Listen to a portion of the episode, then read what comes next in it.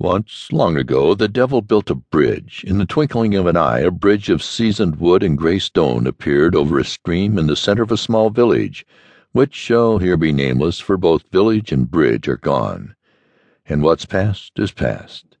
The devil built the bridge with the proviso that the soul of the first being to pass over it should belong to him. To this the townspeople agreed, for they had a plan. The poet Longfellow has recorded what followed. At length, the bridge being all completed, the abbot standing at its head threw across a loaf of bread, which a hungry dog sprang after, and the rocks re-echoed with the peals of laughter to see the devil thus defeated.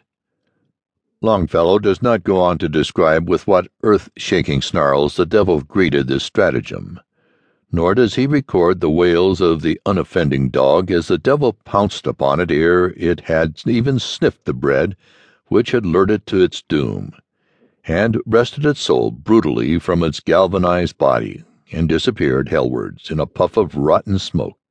The bridge had been gotten, the devil had been done, and that was enough for the townspeople and evidently for Longfellow as well.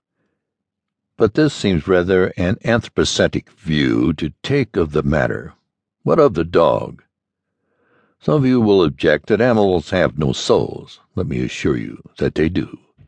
Regard, if you will, the faithful watchdog, the mother tiger defending her young, monkeys at their clever play, swallows in migration slowing for a cripple, the limpid eye of the fawn, the dog mourning at his master's grave, or probatumist finding his way with mystic determination to his master's side across miles upon miles of unknown terrain.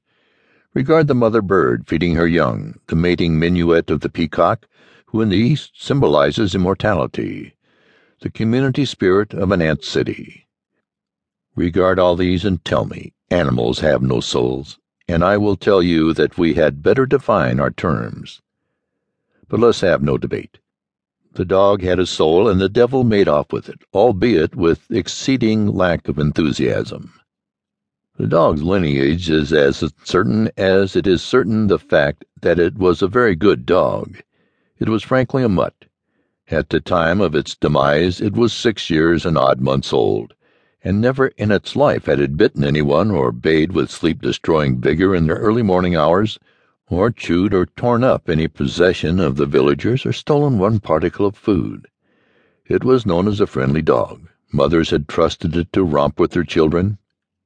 Assuredly it had chased cats, but this scarcely figures as a canine sin, and besides it had killed none of them. Far from bloodlust, its sole emotion at such times was regret that it could not climb trees and continue the sport. Children wept at the scene of the sacrifice, while adults admired the bridge, and the episode proved to be one of the basics of many later and interesting neuroses. A brief description will suffice: medium-sized, white with brown spots, one floppy ear, and a tail that had been broken by the wheel of a farmer's cart as the dog had slept by the roadside. Of these characteristics, the dog in dying suffered the loss only of its coloration. Its soul was uniformly gray.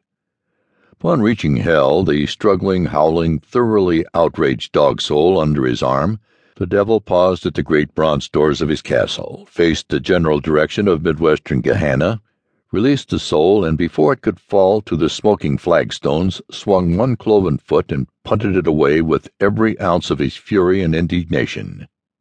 Yowling, legs and tail rigid, the soul rose up, up, up to disappear into the red flickering haze that surrounded the castle.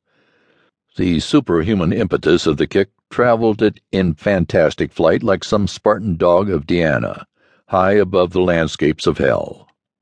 Gradually the flight leveled, rounded downward, faster and faster, thick, stinking air whistling louder and louder past the dog's soul flapping ears, ruffling its gray soul fur, bringing tears to its horrified eyes, faster and faster descending toward the ugly terrain that waited below. Its soul hackles rose at the sight of coiling, unquenchable flames, vast red-shot towers of smoke like dragon's breath.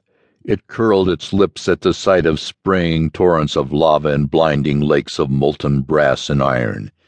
It gritted its teeth at the sight of jagged cliffs and dizzy black mountains and abysmal valleys, from which rose the cracks of whips, the clatter of demoniacal hooves,